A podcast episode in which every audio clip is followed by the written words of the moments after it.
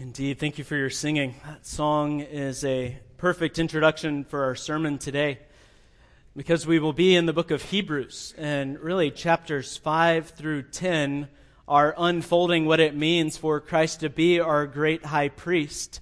And so that song is so fitting for us to sing as we approach the scripture this morning. I want to call our attention this morning to what we are doing right now.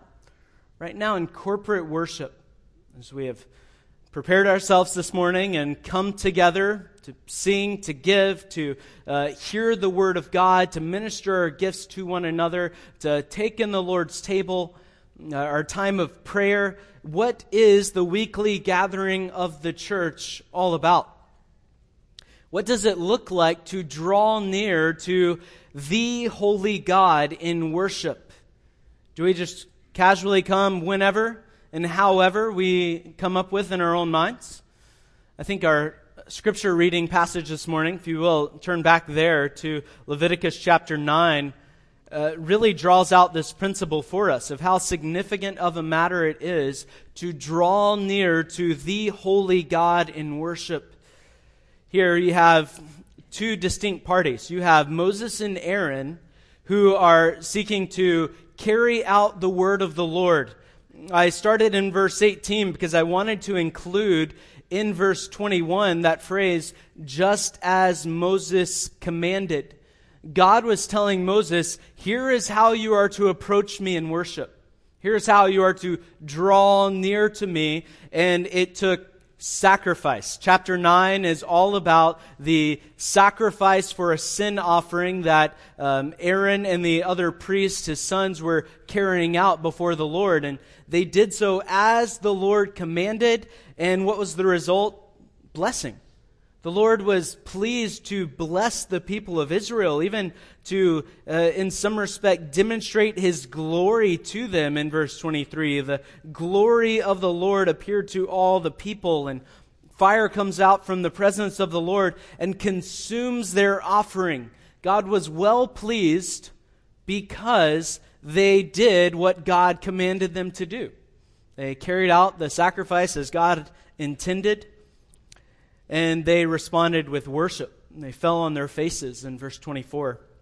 And you have quite a contrast. In chapter 10, verse 1, two sons of Aaron, these are priests. They should know better. They're hearing the word of the Lord. They have heard God speak. They've heard all the requirements for uh, priests in the book of Exodus. In verse 10 or verse 1 of chapter 10, now Nadab and Abihu, the sons of Aaron, took their respective fire pans because that's what priests have to uh, do burnt sacrifices. And after putting fire in them, they placed incense on it and offered strange fire before the Lord. The important thing to understand here is the last phrase of verse 1 which he had not commanded them. They're doing what's right in their own eyes, whether they were trying to improve upon the work of Moses and Aaron previously, or they thought, oh, God will be really pleased when we show him what we can do with our fire pans nonetheless, they are coming in their own wisdom, in their own strength. And how does God respond to that? Fire came out from the presence of the Lord, just like back in verse 24. It sounds like a good thing until you see the object that is consumed is not the sacrificial offering, it is Nadab and Abihu themselves. Fire consumed them, and they died before the Lord. I want to highlight how Moses and Aaron respond. Moses calls back to what God had said to him earlier in Exodus. It says, It is what the Lord spoke. In other words, this is what we should have expected to happen. When someone disregards the word of God and they, as sinners, draw near to a holy God in their own wisdom, doing whatever they feel to be right. God had said earlier, By those who come near me, it's come near me is the Old Testament equivalent of a phrase we'll highlight in Hebrews to draw near. So, by those who draw near, I will be treated as holy. And before all the people, I will be honored. Notice that last phrase. So Aaron therefore kept silent. Aaron might be thinking here he's got to speak on behalf of his sons that were just consumed by fire from the Lord, but he keeps silent. Why? Because he knows God is just to punish the wickedness of coming in their own strength, according to their own desires. They came offering false worship, and God takes worship of himself seriously. So you can make your way to Hebrews chapter 10 now. I just want to set the stage for Hebrews 10 will primarily be in verse 19 through verse 25, but we will um, dip our toes, so to say, in verse 26 to 31 for a few moments towards the end. Our, our passage this morning in Hebrews 10 calls us to draw near to God in worship. And I hope, as you just heard of Nadab and Abihu drawing near to God in an unworthy manner, that that statement gives you pause for a moment. This is a serious matter to draw near to God in worship. I want to highlight before we get into the passage just that it begins in verse 19 with a very serious conjunction, therefore. If you're familiar with the book of Hebrews, this is a significant therefore, where the focus is shifting from primarily doctrine content about Christ as our high priest to shifting now to here's how we must respond because Christ is our high priest. It's similar to the therefore in Romans 12:1.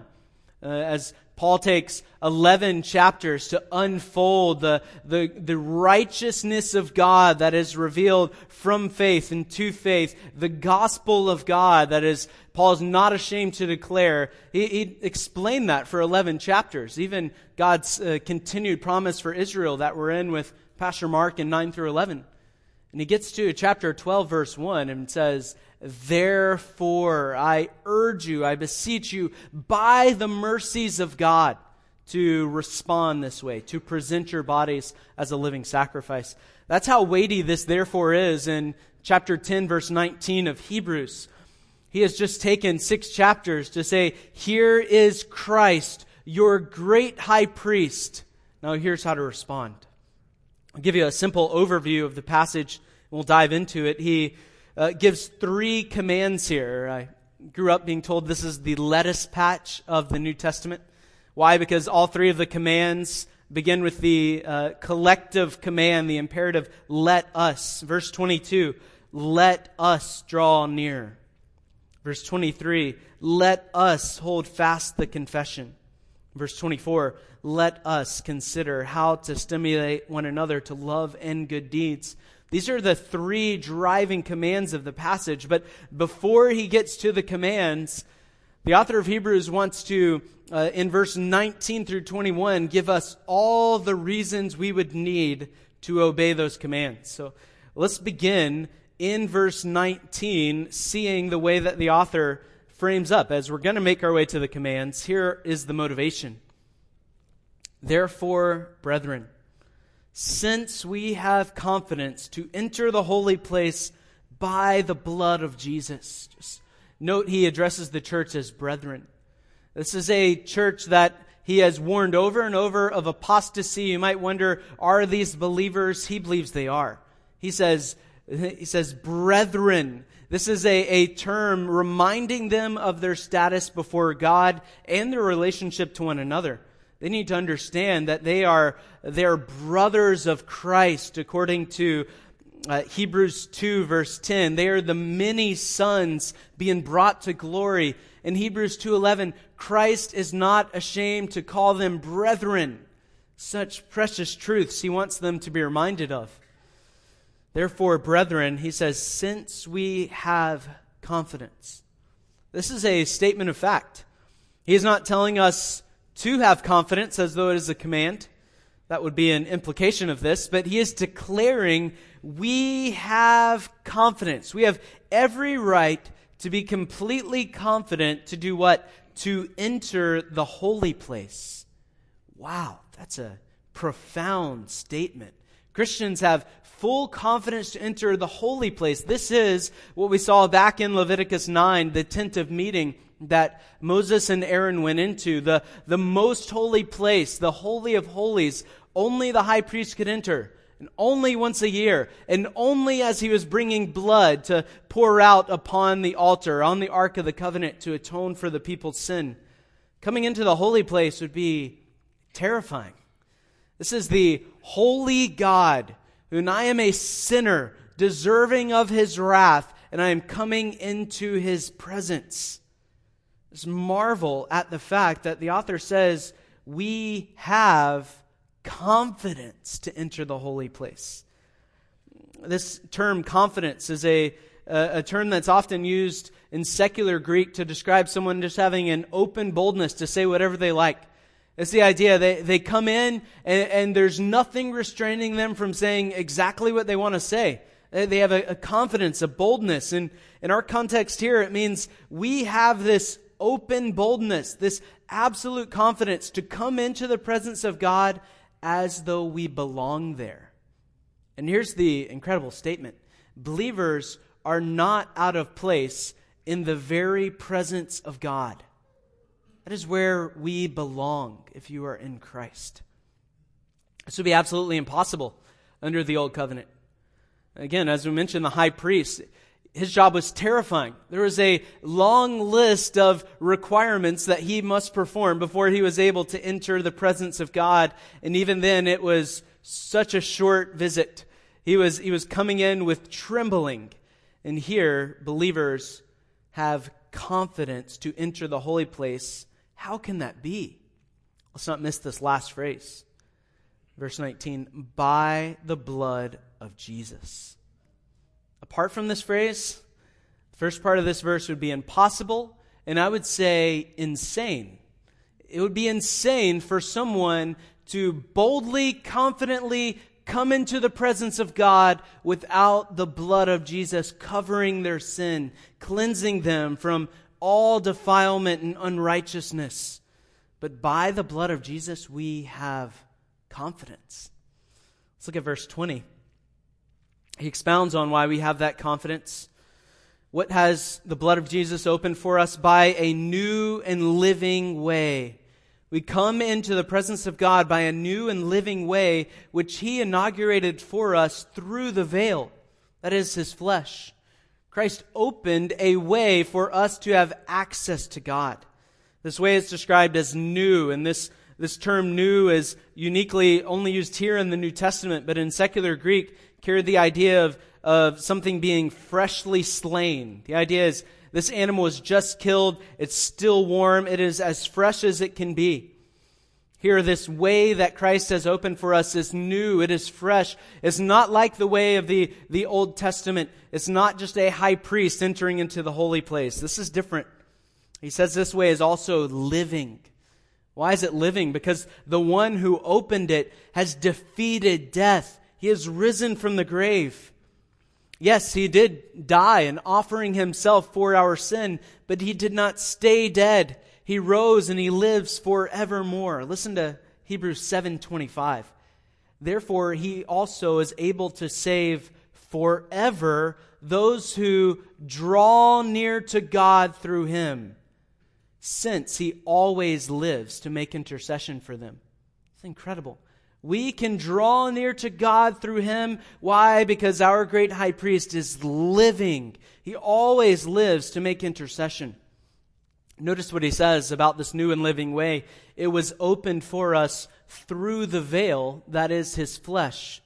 The veil would describe the entrance into the Holy of Holies. Just think of uh, an elaborate curtain, so to say, covering the entryway, going into the most holy place. No one was supposed to go in there except for the high priest. And this, this veil served as a barrier to say all the priests collectively would go in and minister in the holy place, but the most holy place behind the veil, only the high priest. That was the presence of God symbolized here on this earth. So the author uses this Old Testament imagery of the veil to say, in a similar way, just as the entryway into the holy place was this large, elaborate curtain to the specific details that God gave, the body of Christ serves to be the point of entrance for us into the presence of God. One can only come before the throne by way of the crucified body of Christ. Access to God is not through a curtain in a temple. It's not for a priest going to God on your behalf. It is through the shed blood and the broken body of Christ. We especially need to remember that as we come before the Lord at sharing in communion this morning. Verse 21 gives us yet another reason to heed the commands. It says, And since we have a great priest over the house of God, we have a great high priest over the house of God. Therefore, we should draw near. Notice he's giving us more reasons here. Because we have this, he's already described to us that we have this high priest. Here, what does he mean by over the house of God? This is referring back to what he's already taught on the house of God being the people of God.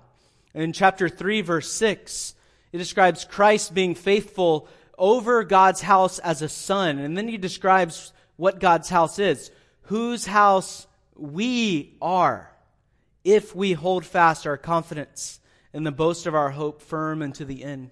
What is he saying there? This house that God is building is the people of God that he is assembling through Christ. We are God's house.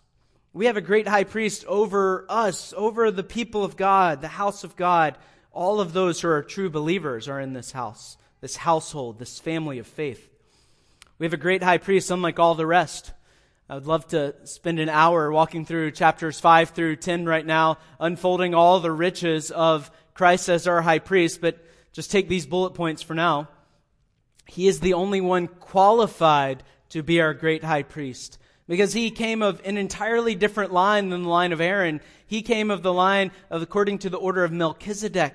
He is the high priest that was prophesied in Psalm 110. He offered the perfect sacrifice, not the blood of bulls and goats.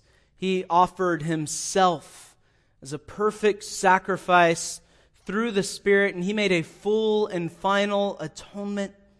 And he is now seated at the right hand of the Father because his atoning work is complete.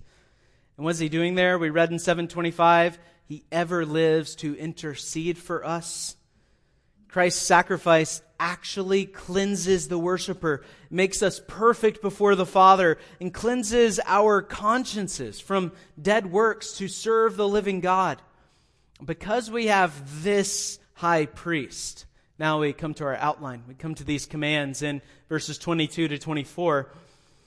My outline for you is three essential responses to the priestly ministry of Christ. I call them essential responses because they are not suggestions. They are indeed commands for us to obey. And at the same time, they are commands that are flowing out of, we have this great high priest. This is how we must respond because Christ is our access to the Father. Christ is our atonement for our sins. So here's what we must do. Verse 22 I call this confidently come to the Father. Confidently come to the Father. Let us draw near with a sincere heart, in full assurance of faith, having our hearts sprinkled clean from an evil conscience and our bodies washed with pure water. Draw near, again, is a favorite term for the author. He has used it seven times. I won't read each of those, but just refer to them.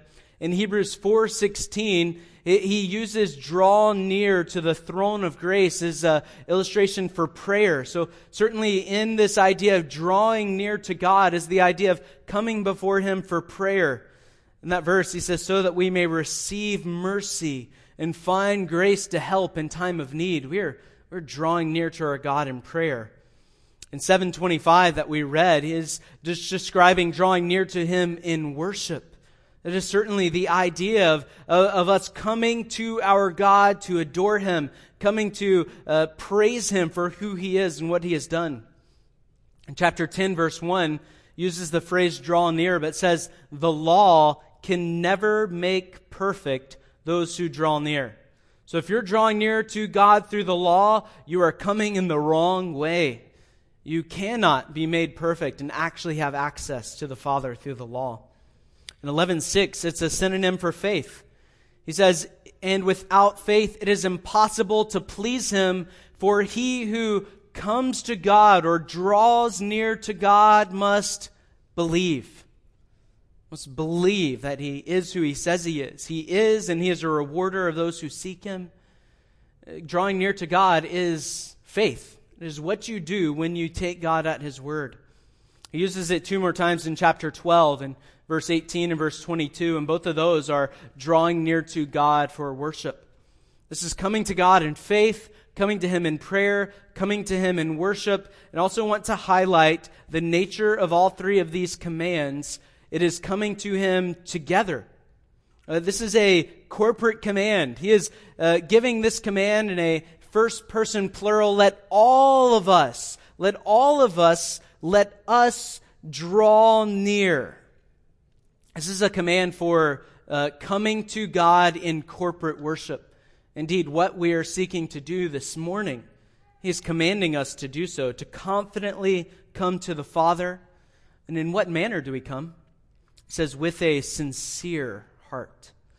We're not to come before God hypocritically with our own hidden agenda, like Nadab and Abihu in our scripture reading. We're not coming to God as a, a veiled attempt to actually worship ourselves, where uh, we come and in corporate worship and we act in such a way, or dress in such a way, or sing in such a way, or carry out whatever it is in such a way that we're wanting the attention for ourselves. He says, No, we draw near with a sincere heart. This is a, a true heart, one without a hidden agenda. This is coming to God to truly worship Him as He has revealed Himself in spirit and truth. He further says, We also come in full assurance of faith. This is a state of complete confidence, a certainty of acceptance. Just think about that again we come with absolute confidence as we draw near to God in full assurance of faith. And you say, on what basis could we draw near with full assurance of faith? And he gives us uh, two participles here in the end of the verse to say, here's what has happened to us that allows us to draw near with full assurance. It says, We have had our hearts sprinkled clean from an evil conscience and our bodies washed with pure water. This sprinkling, this washing is reflecting the ritual cleansing of the priests. So Aaron was told, he and the other priests in Exodus 29, uh, there was to be first a washing with water, Exodus 29 4, and then there was the sprinkling of blood from the altar to consecrate them for their priestly service. I believe that's what both of these participles are alluding to is the priest being cleansed as he would draw near to God in worship. So what is the author of Hebrews saying? He's using that same idea of washing and sprinkling to say, here's what's happened to us. Our hearts have been sprinkled.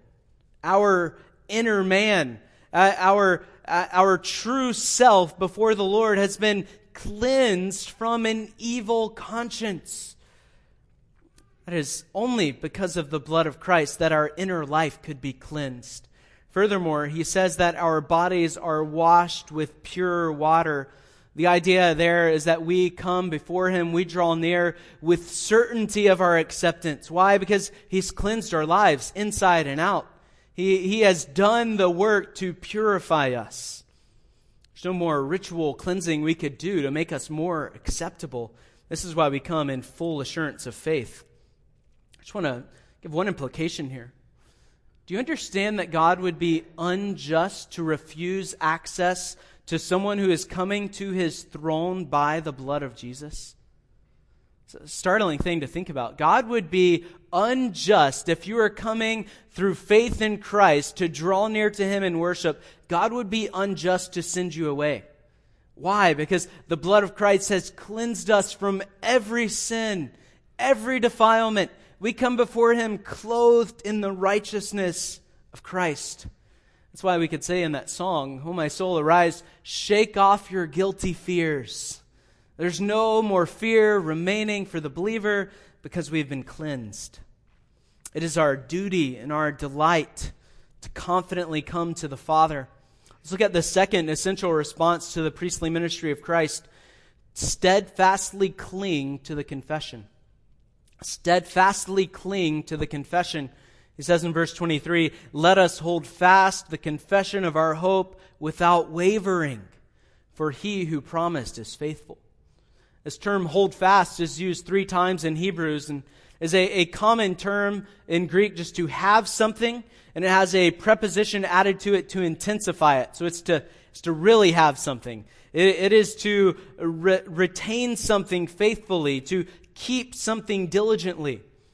This is not how you hold on to or hold fast to a dollar off coupon. You know, it's like, oh, if I keep this around, it might benefit me for a dollar later. No, this is how you hold fast to the side of a mountain when you are climbing without a rope.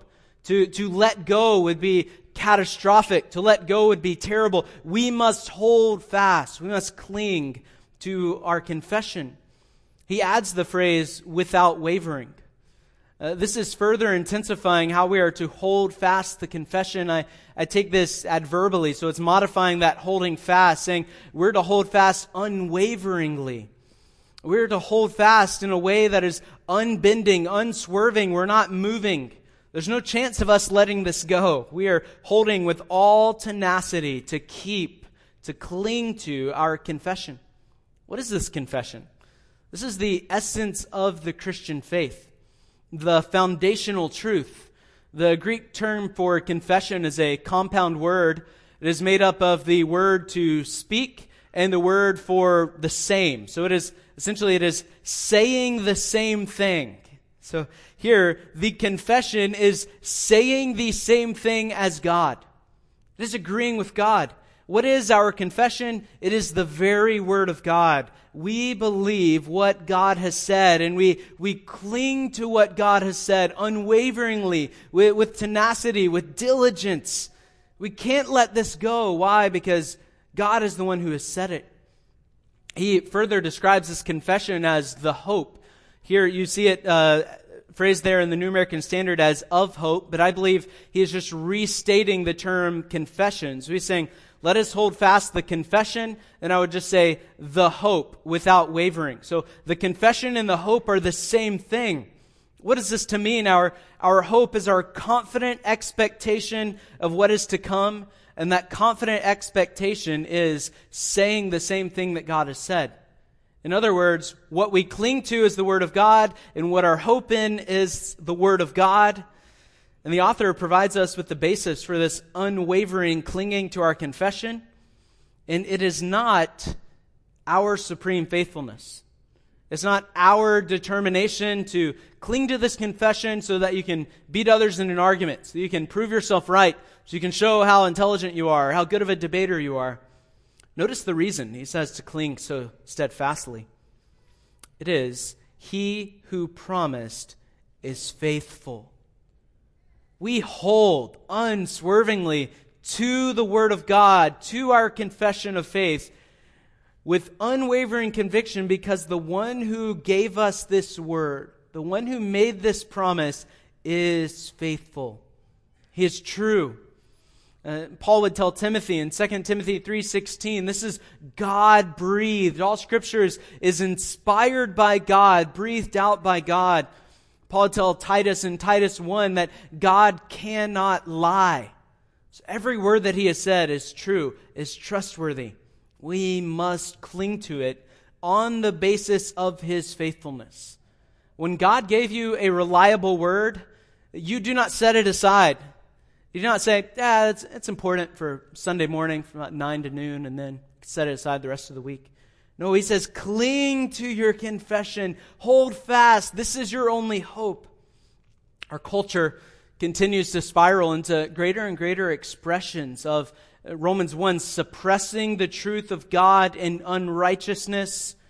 And we must continue to hold fast unwaveringly our confession, our agreeing with God and what He has said. Why? Because our God is faithful. Let's look now at the third essential response to the priestly ministry of Christ. Lovingly consider one another.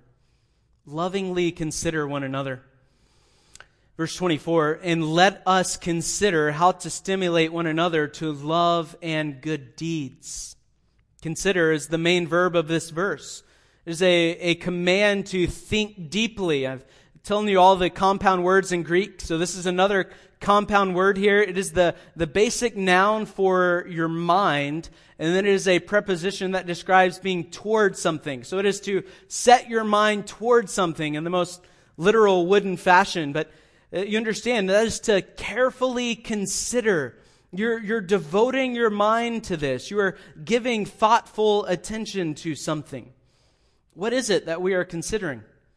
Well, that's actually the wrong question. The direct object of this verse is someone and not something. We should be asking, who are we considering? Because the direct object here is considering one another. Uh, in the Greek, I would translate the sentence this way and consider one another to stimulate love and good deeds. One another is what it is that we are considering or who it is that we are considering. This is the fellow believers around you in the local church. This is the people in this very room. As you look around, this command for you to devote your mind to something is devoting your mind to these people, to the, the believers that were in the first service, the believers that are uh, serving in children's ministry down the hall and down the fellowship hall and in the youth room right now. It is the believers that cling to the confession, that hold to the word of God, that commit themselves to coming together to minister to one another we are to consider one another.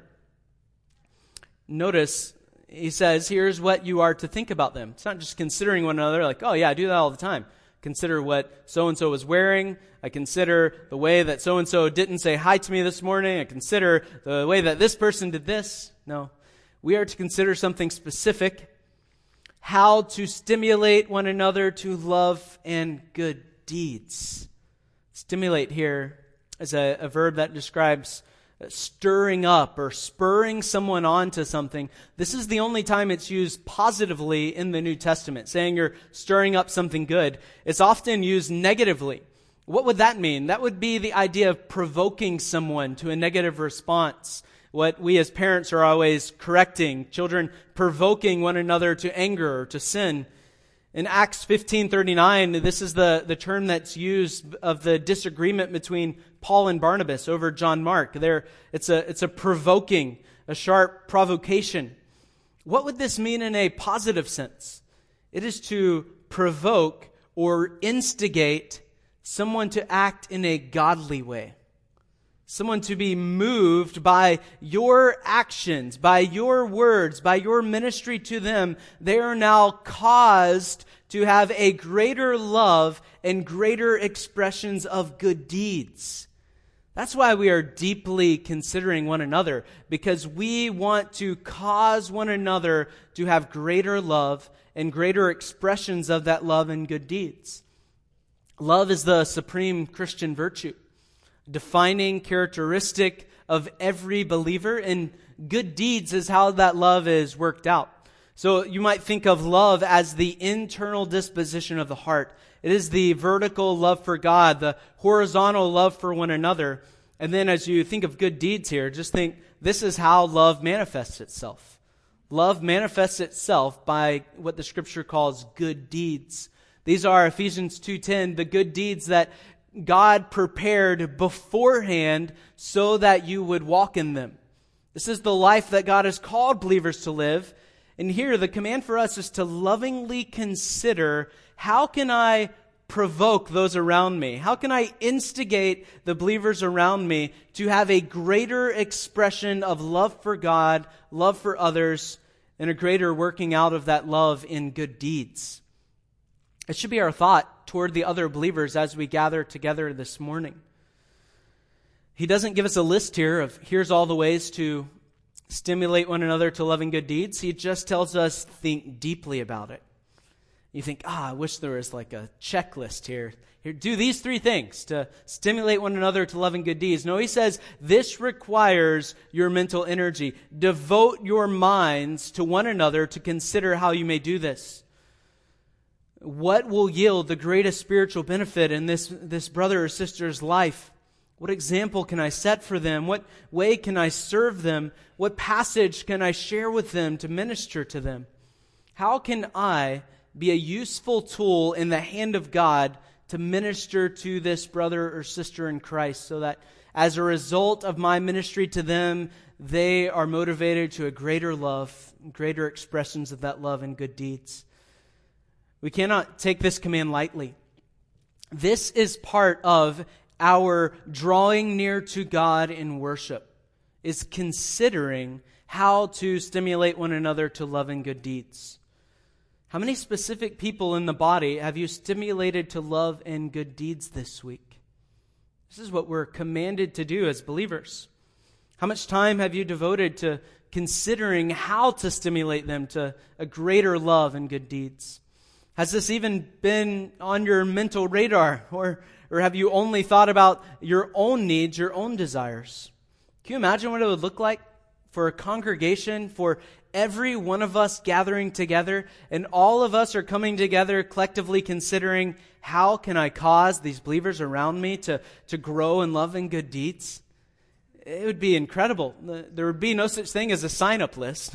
Everyone would long to meet all the needs around them, and, and we would have to think more deeply because the, all those surface level needs are already being met. Everyone that sees them is meeting them. They're, they're considering how to stimulate one another to loving good deeds. We're now thinking deeply about how to do it. He tells us in verse 25 how to promote love and good deeds in one another's lives. And he gives us two present tense participles in verse 25. They are one's negative, not forsaking, and the other is positive. It is encouraging one another. Here, I just want to remind you from our study in Romans 7 that present tense in the Greek is describing not just that you do something right now, but that it is an ongoing pattern of your life. Here's the pattern for believers who are considering one another. You are to not be forsaking our own assembling together, as is the habit of some, but encouraging one another and all the more as you see the day drawing near.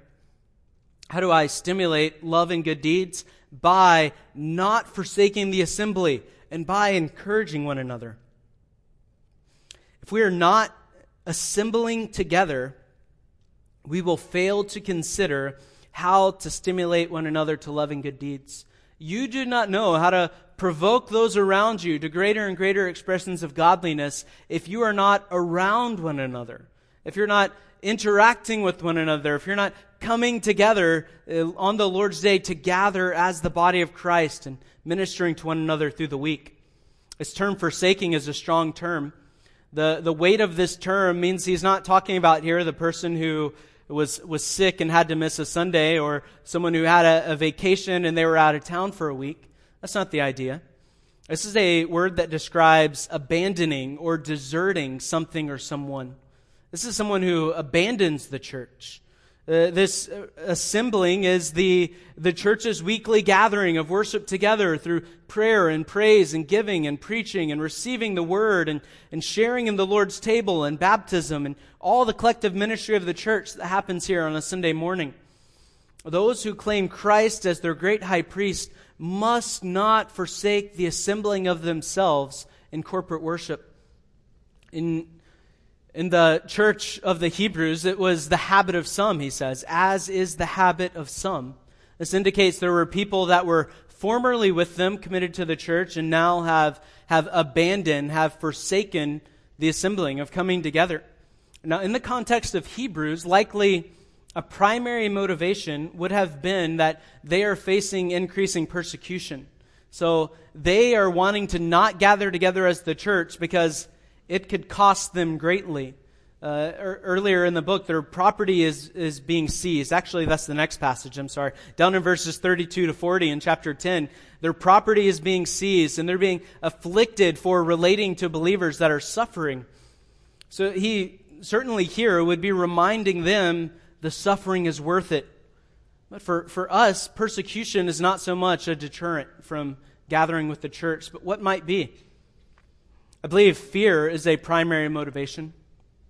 We saw that back during the COVID season, a, a fear of sickness.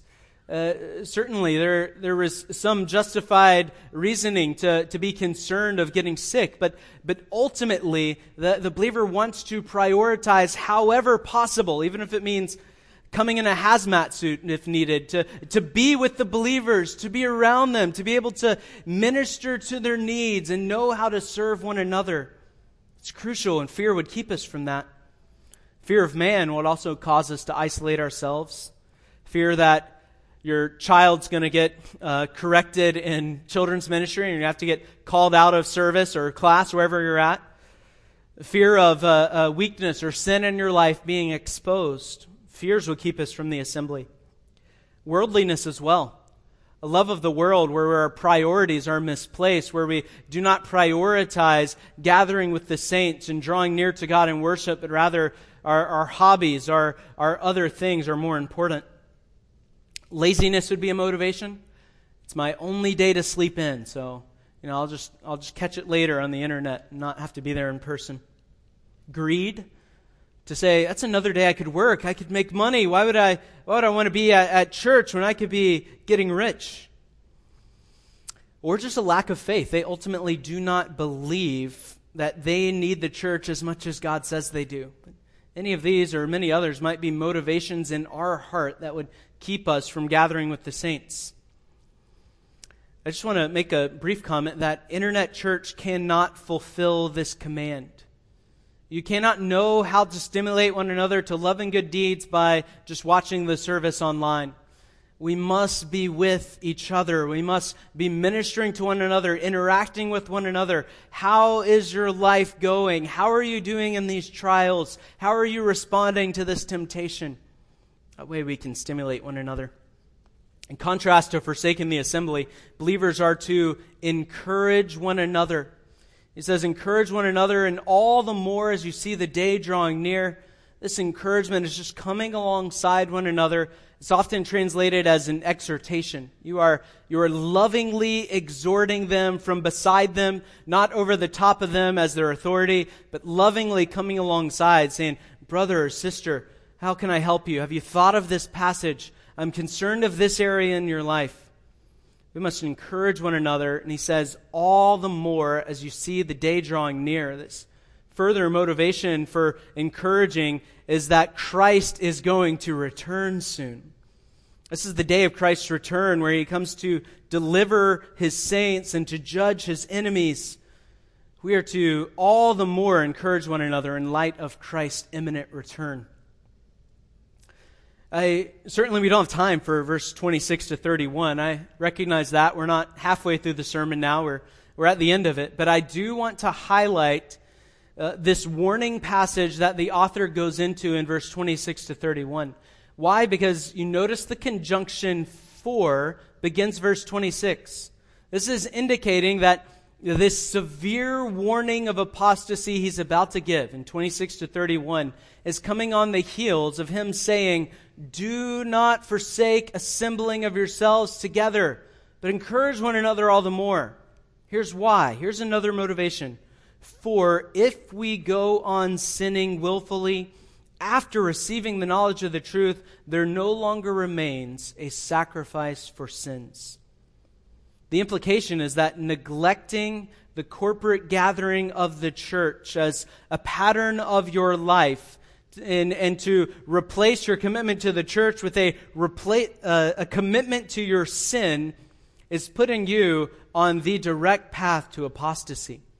If we go on sinning willfully or deliberately, this is the person who, who makes provisions for the flesh. They plan out their sin. They plan how they're going to cover their sin. They, they profess to be a believer. It says, after receiving the knowledge of the truth. That's a, a clear and certain knowledge. They know the gospel. They professed it. They were formerly a part of the body, but now they have gone away from the church and they have gone into their sin. He says of them, there no longer remains a sacrifice for sins. This once for all sacrifice of Christ that cleanses us from every defilement, gives us access to God and atonement, they have rejected it. They've said, I'll take my sin instead. So, what do they await? In verse 27, a terrifying expectation of judgment. This person in verse 29 is said to have trampled underfoot the Son of God. They've regarded as unclean the blood of the covenant. They've insulted the Spirit of grace. This is no small thing, beloved, to abandon the church. It is not as though we can uh, choose in our own liking how we're going to worship God. Okay, going in person, that works for some of you. I'm just going to watch uh, the church service online. I'm just going to call my golf outing or my fishing outing or whatever it is, my, my hunting, my, my church service. I, I heard that a lot growing up of, of men who would be out of the church for about four months during deer season. And they would say, I just have greater fellowship with God in a deer stand. And I, I, I, just would want to bring a passage like this to their minds and say, Beloved, you can't fulfill what God says to do and drawing near to Him and clinging to the confession and considering how to stimulate one another in isolation. It can't be done. This is how we are called to worship our God. We must not abandon the church, but rather we must embrace these three essential responses to the priestly ministry of Christ to confidently come to the Father with boldness, to steadfastly cling to the confession unwaveringly because God said it, and to lovingly consider one another. How can we cause one another to grow in love and expressing that love in godliness? This is how we are to approach our God in worship.